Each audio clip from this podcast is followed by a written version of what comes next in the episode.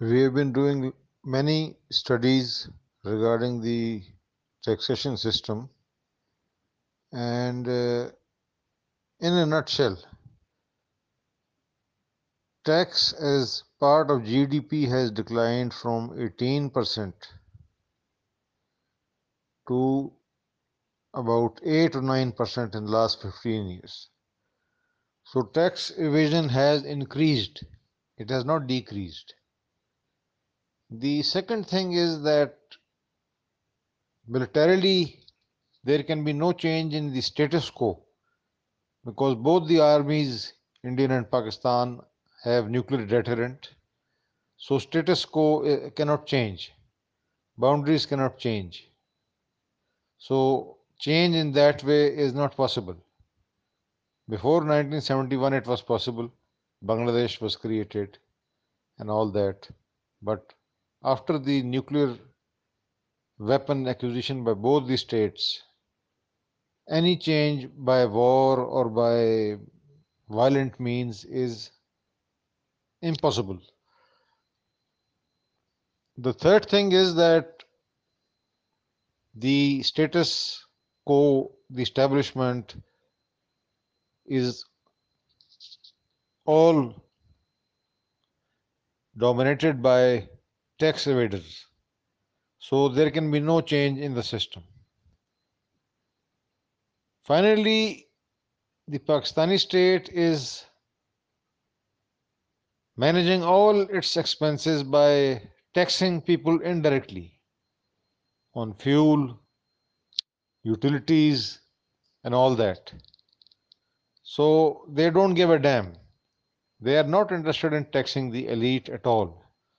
Indirect tax is the worst form of tax because the common person, the poor person, the poor man is affected. So that is going on and uh, nobody is pushed. And whatever Shabbar Zaidi may say, Shaukat Tareen, when he became FBR, he admitted publicly that FBR and the government was so corrupt that he could not change anything. So this is all about tax evasion and this country is tax evaders paradise and nothing is going to change. And we the pensioners are going to starve and uh, lead miserable lives and the elite will enjoy and make fool of all the people in the name of Islam and all kinds of slogans.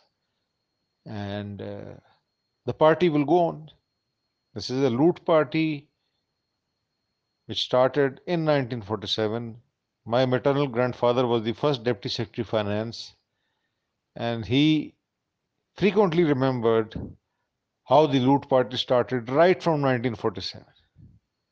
This is all fraud to say and lies to say that corruption began uh, under Ayub Khan or corruption began under Zardari. Corruption began from day one 1947, the day these two states were created, massive corruption began and has multiplied. And uh, I have been teaching uh, CSS candidates for many years, and they openly say that their aim is to become billionaires in 10 years of service. So the script is very clear, and uh, there is no doubt about it and Shabbar Zaidi has been very soft. So this is the case and is going to go on. There is going to be no change.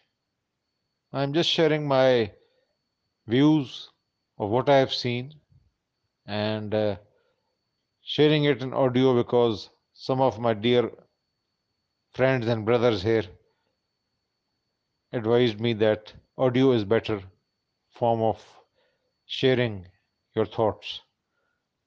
With highest respect and regards to all, and God bless all.